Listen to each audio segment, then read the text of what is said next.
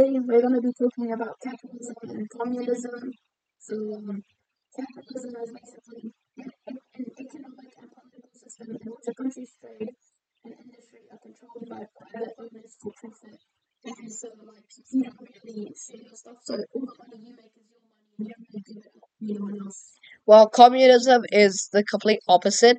Like, only one leader or one party rules the entire country or a group, like the Soviet Union, where Mikhail Shababov uh, rules the Soviet Union, and then Kim Jong Un rules the North Korea all by himself, just only the Jong Un family.